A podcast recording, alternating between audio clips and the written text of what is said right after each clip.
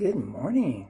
It's Thursday, July 1st, and we're uh, looking at uh, the Gospel of Mark, 6th chapter, 1 to 13, 2 Corinthians 12, 1 to 10, and Ezekiel 2, verse 1 to 5, as we kind of focus on what's going on here in these readings as well as, as uh, Independence Day, which is this uh, coming Sunday.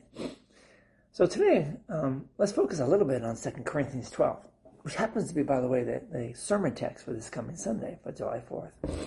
So the Apostle Paul writes to the church of, in Corinth, a church that is struggling with their own identity and, and f- full of eternal strife, arguments galore. A church situated in the middle of one of the most notoriously sinful cities in all of recorded human history. The church is divided into fighting factions. It is riddled with sexual immorality, lawsuits, false doctrine, false teachers. And yet, God does not abandon them. The truth of God's grace continues to be proclaimed. People continue to be fed with the body and the blood of Jesus at the altar. People continue to be baptized and filled with the Holy Spirit. It is amazing how the song of the church goes on, even in the midst of such challenging times. The Lord leaned heavily on Paul to, to lead and guide the church and many others. Paul struggled with his past. He struggled with temptations and sins.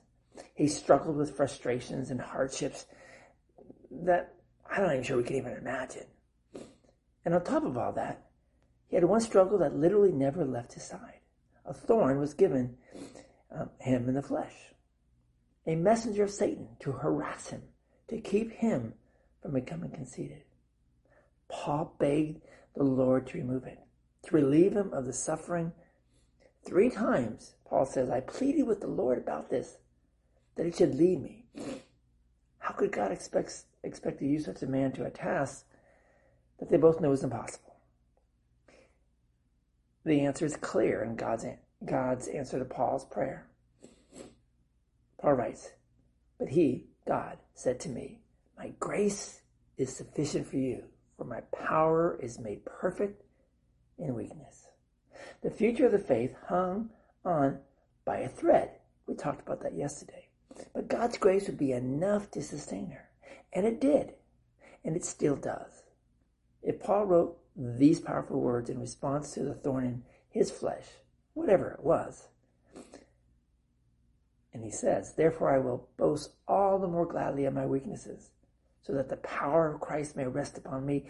For the sake of Christ, then I am content with weaknesses, insults, hardship, persecutions, and calamities. But when I am weak, then I am strong.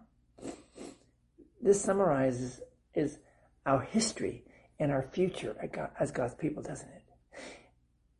If you and I go back to the beginning, to the Garden of Eden, and read all the way through to the very last sentence of the book of Revelation, we see that our history, our future, are wrapped up in the grace and the provisions of God.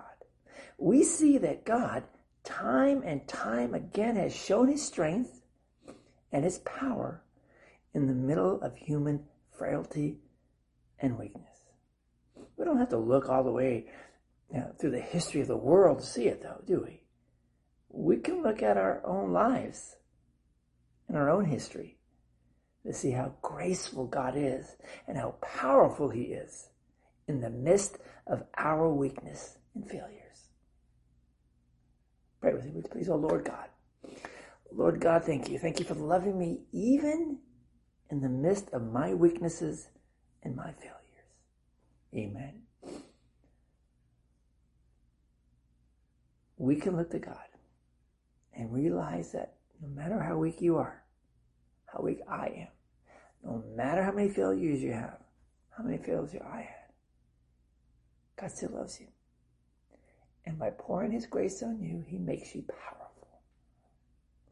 Powerful enough to bless someone. So go do that today. Forget about all your failures. Forget about all your weakness. Just know that God has given you the power to go bless someone. Go in peace, serve the Lord. We'll see you tomorrow as we wrap up this, this devotion.